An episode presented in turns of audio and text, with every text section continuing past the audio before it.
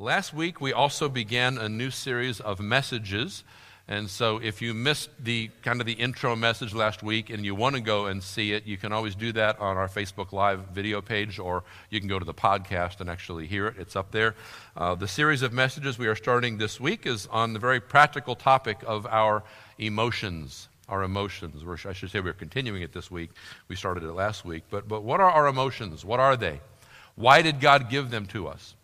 Uh, how do we engage them in the right way so that, that they might do the job that God intended for them to do in our lives? And last week we learned that one of the main reasons that God has given us emotions is that they shine a very bright spotlight on some things that are going on in our hearts in terms of our values, in terms of our priorities, in terms of our loves, what we, what we worship, even, what is important to us. And, and we found out, and of course it's pretty obvious, really, that the more important something is to us, the more likely it is to generate strong emotions within us, one way or the other. This week, um, I want to look at another important reason we have emotions, and this has to do with our relationships. Our relationships. We're going to see how our emotions help us to connect with one another. And certainly that's true of our, our closest relationships and our family, but it's also especially true in the body of Christ, the church, and we'll see that. Uh, there is a TV show that I used to watch a lot of, um, and I don't know if anyone here was into watching it, uh, but, but did you, anyone remember the show Wipeout? Anybody used to watch Wipeout? When it came out, we watched it like all the time. Um, I don't know what that says about us, but, but the, you, can see, you can still see Wipeout on you know, cable reruns. And the idea was that they would put these people through an obstacle course, and you'd get to watch them slip and fall from great heights into the soapy water below. You'd get to watch them get, get knocked off of platforms by giant balls and, and, and run into moving obstacles face first. And while this happened, these two kind of comedian guys were making clever jokes about it the whole time. And while these people suffered this pain and humiliation. And the show was very popular because people found it hilarious to watch people fall down and get hurt. And they still do. There are whole streaming channels out there devoted to what we call epic fails, where people fall down and they get hurt in all sorts of crazy mishaps. And it didn't used to be like this, but today, if, if in, in our world, if, if, if people see somebody about to do something really stupid, Rather than warn them not to do it, they take out their phone because here's an opportunity, right? That's, that's kind of how we feel today. We love watching this kind of stuff. But let me ask you this What if one of those people getting knocked around on that show and beaten up was somebody that you knew very well? Would that change your emotional response to seeing those things happen? Now, you might say, well, that depends. Do I like the person or not? Right? Well, let's, either way, it's probably going to mean more to you. But if, if, you, if you, let's say you happen to be close to this person and you happen to be good friends, and you watch them going through this obstacle course and being knocked around and hit and, and, and abused bodily and everything, you're going to experience more of an emotional response. You're going to feel their pain more. You're going to maybe worry even a little bit about what's happening to them. Because when you have a relationship with somebody, you are much more likely to have an emotional reaction to something that they experience. It just, that's just the way we are. This came home to me in a big way when, when Dawn was giving birth to our first child. Um, as I've mentioned before, when I was in college, I had a number of summer jobs that, were, that took place in a hospital environment. And so I have seen a lot of blood. I've seen a lot of injuries. I've seen people's internal organs. I've seen all sorts of crazy stuff. And I am not really squeamish at all when it comes to, to that kind of thing. And I'm not going to get too graphic here, even though Dawn's in children's church, she'll find out.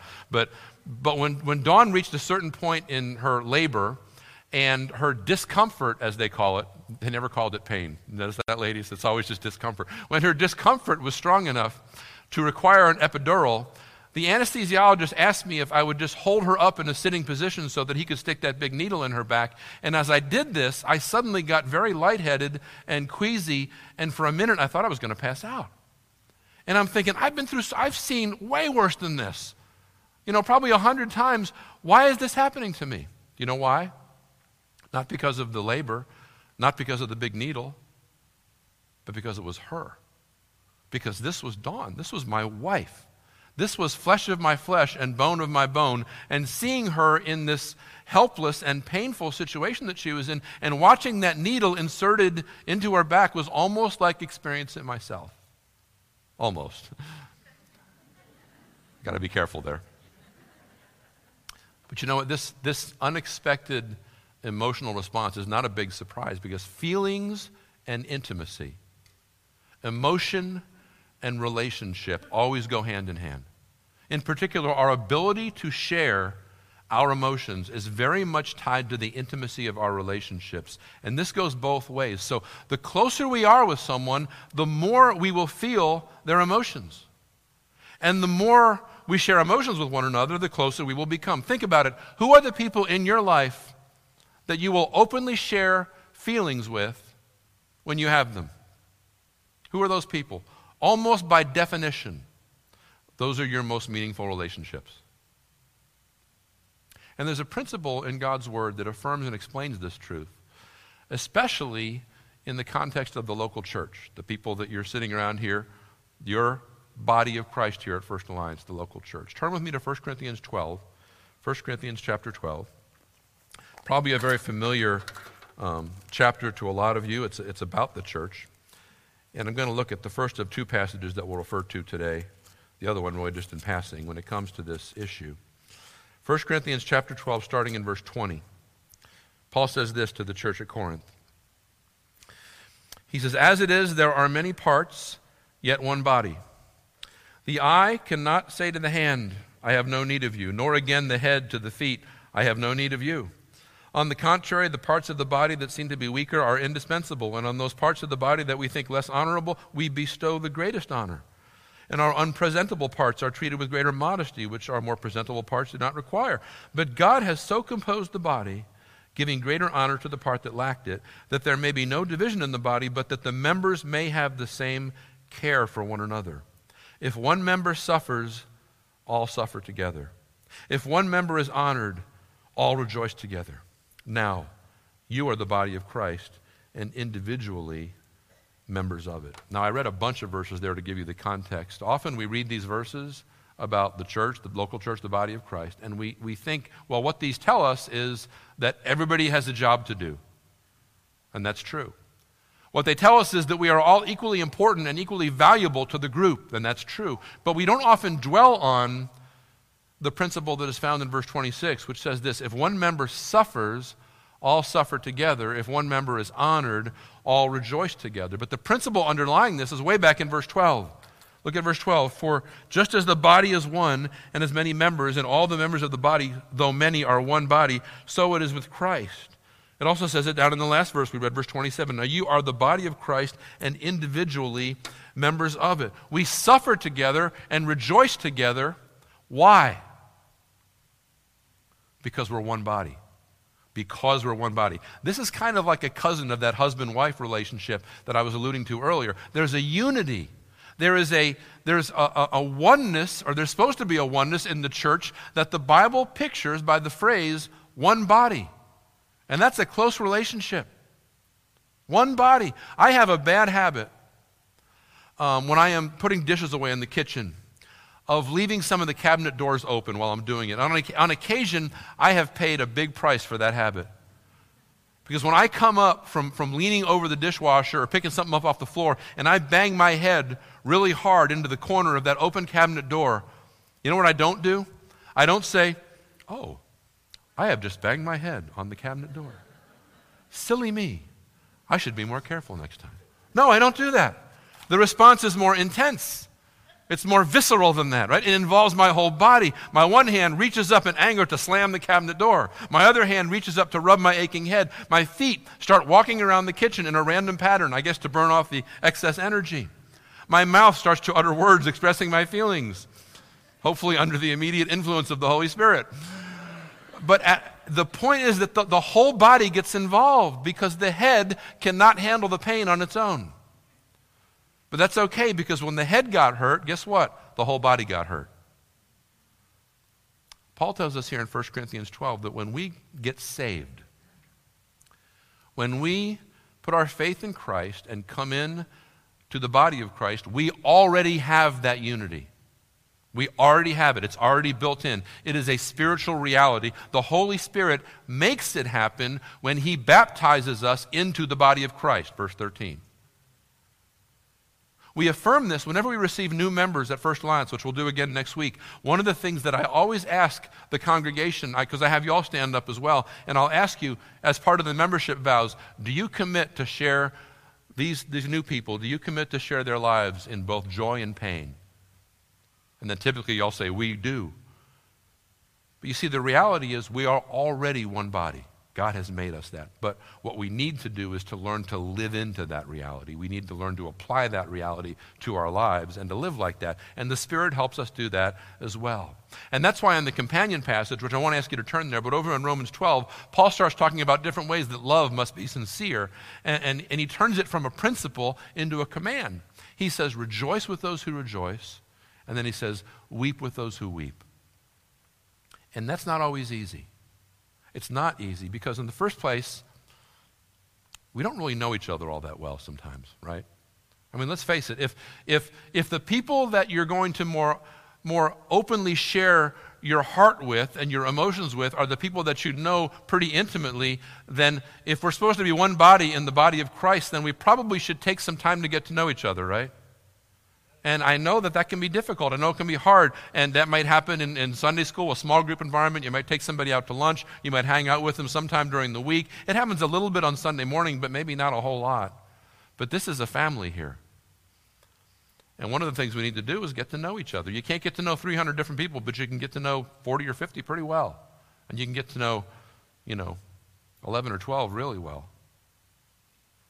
But another reason it's hard is because in our flesh, in our flesh, our response to the emotional pain of another person is sometimes to kind of back away and protect ourselves because we don't like pain.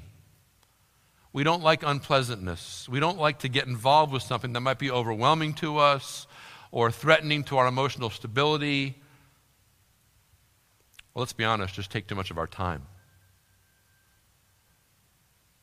On the other hand, if another believer expresses joy or excitement, sometimes what our flesh wants to do is react with envy and jealousy, right? Because after all, why didn't that happen to us?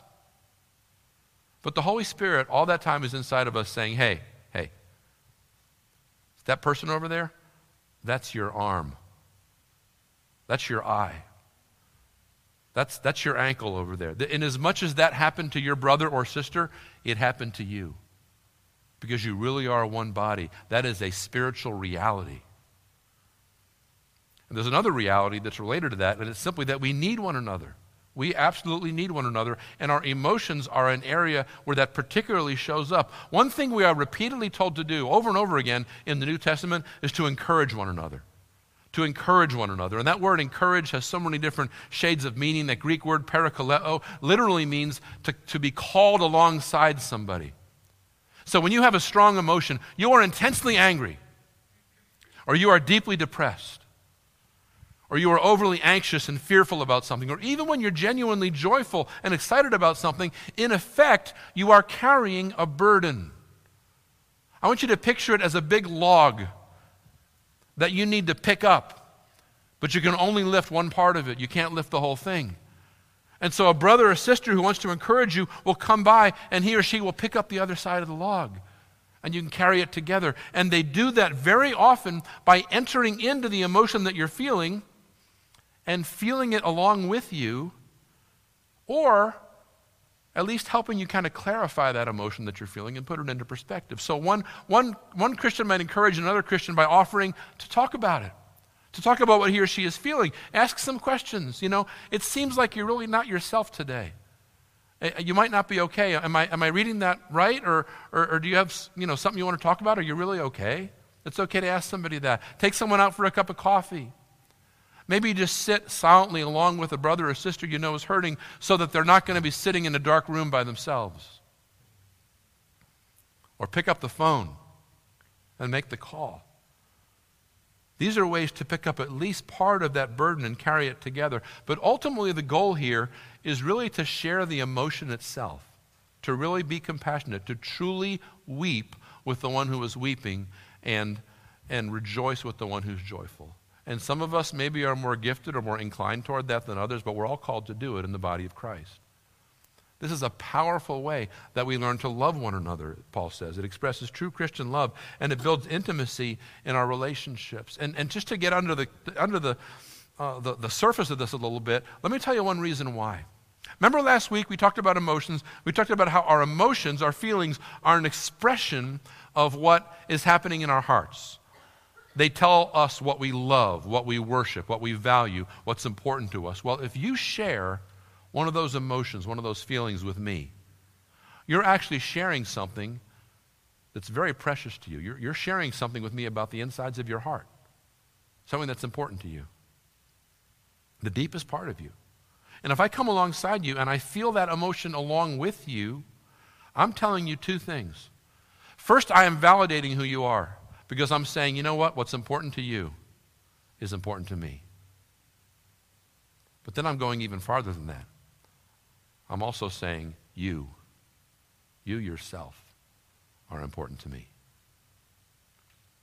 Here's a real simple example with maybe this is with a positive emotion instead of a negative one. But let's say you're a parent and you're a parent of elementary school kids, and, and your son comes tearing into the house one Saturday afternoon after his soccer game, and he's full of excitement. And he says, Mom, Dad, guess what? What? We just beat the first place team six to one, and we get to go to the championship next week.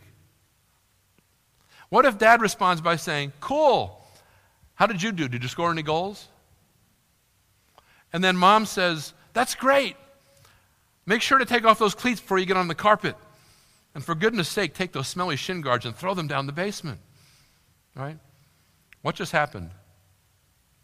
Mom and dad both missed a chance to connect by sharing the joy of going to the championship game, which is what he was really excited about. And, and, they failed to value what was truly important to their son, and they missed a chance to inf- affirm how much they value him. What if instead they had dropped what they were doing? They had forgotten about the carpet stains and the need for their kids' individual achievement, and they had shared his excitement about the championship game, even for a couple of minutes. It would mean the world. This kind of affirmation is important in all of our relationships. It's very important in the marriage relationship. Th- those of us who have worked with couples any length of time have had the experience of hearing one spouse tell another spouse, usually a wife tell the husband, but not always that way. The spouse will say, I just don't feel loved. Let's say it's the wife comes out and says, I just don't feel loved. And the husband might say, How can you say that? I will tell you that I love you all the time. I work hard to provide for you. I sacrifice other things so that I can spend time with you. I help around the house. What else can I do? What's missing? Well, the answer is there's very little emotional connection. We are not sharing with one another what is going on in our hearts. I can't tell you how many times that I have been counseling a couple, and then one spouse kind of goes off and starts talking about what's going on in the marriage or in, or in, in his or her life or whatever, and I will say, Stop. And I will turn to the other spouse and I will say, Did you just hear that? Yeah, I heard it. No, no, did, not the content, not the reasons. Did you just hear what she said with her heart? Did you, did you just hear what came from inside of her? Did you realize that there's something else here? What, what did you just hear from the insides? What value, what deeply held belief, what fear, what anger, what hope, what, what emotion is at the bottom of what you just heard, even though he or she didn't say it? You see, a lot of us are good at reasoning things out and making an intellectual connection with other people. And we, we communicate, as it were, mind to mind. And that's okay, that's good. We need to communicate like that, we need to relate like that. But a lot of us, especially, but not exclusively us men, are more comfortable relating at that level. And that's why when somebody asks us how we feel about something, we'll usually answer by telling them what we think about that thing we'll come back with some reasonable opinion. But our thoughts and opinions, you see, they're different than our feelings. Our thoughts and our opinions are, are usually more processed, they're more rehearsed. We've kind of planned them out a little bit more, they're more filtered. Whereas our emotions are more visceral, they're more spontaneous, they're more unfiltered. And so they are anchored at a deeper place within us, closer to the heart, closer to who we really are. So God God has given us these troublesome things called emotions as a way to connect one with one another more deeply at that level, heart to heart. And there's something else we need to understand. God is willing to connect with us at that level as well, at that heart level. And he knows that our emotions, even the painful and seemingly unreasonable ones, because emotions are unreasonable a lot of the time, right? Even those emotions are valid and they're real. And God knows that, and He will go there with us. One of the greatest emotional and completely, really unreasonable displays that takes place in the whole Bible is when the prophet Elijah is coming off a great spiritual victory, probably the, the, the, the, high point of his life. Elijah just had this great spiritual victory where he had this contest against the prophets of Baal, and, and, and he won. Well, God won, and Elijah was, and, and, and there was a big revival, really, and all sorts of great stuff happened, and, and he was on top of the world, you would think. But then he gets his life directly threatened by the powerful and evil queen Jezebel. And Elijah responds not by standing up to her, but just by running away. He just runs away from life, which is odd because he really seemed to have the upper hand. But it seems like Elijah's faith just falls apart. And he just gives up and he runs off into the desert. He is suffering from a nasty combination of fear and depression. And it may not be reasonable, but it's real. And God is eventually going to deal with that. God is eventually going to straighten out Elijah's thinking. God's going to give him a job to do. God's going to get him back in the action. But before God does any of that, here's what he says to Elijah first. He says, Elijah, the journey is too much for you. The journey is too much for you. Is, isn't it awesome that we have a God that will say that to people? The journey is too much for you. Even though you're not thinking straight. Don't you love that God will still say that to you? He understands. He, he knows when our emotions are overwhelming us, and He is willing to pick up the other side of the log. In fact, God does even more than that. Isaiah 53, verse 4 says this Surely He has borne our griefs and carried our sorrows. These verses are, of course, you probably know they're a prophecy about Jesus and what He did. The word griefs, where it says he's borne our griefs, the word grief there is actually the word that's usually used for sickness. And while that is clearly a metaphor for sin, because later we find out that his stripes, taking our punishment, is what heals those griefs, yet we in the Alliance have also embraced the literal meaning of that word as well. That Jesus, in his atoning death, somehow deals with our sickness as well as our sin. And we talk about that word a lot, but sometimes we don't talk so much about the second word, sorrows. He carried our sorrows. That refers to our mental anguish and our emotional pain. And the Bible says that Jesus carried them. And the word for carry there in the Hebrew is the word for carrying a burden. It's the word that we would use for carrying the other side of the log, as we've described it. Although you could say that Jesus really lifted up the whole log, taking upon himself all the burden for our depression, our anxiety, our grief, our despair, our confusion, our fear and our emotional pain. See, Jesus didn't just show up on the scene to solve the problem. Jesus didn't, didn't come down and say, okay, I've got a job to do. Let's go. Nail me to that cross and we'll be done with it. No.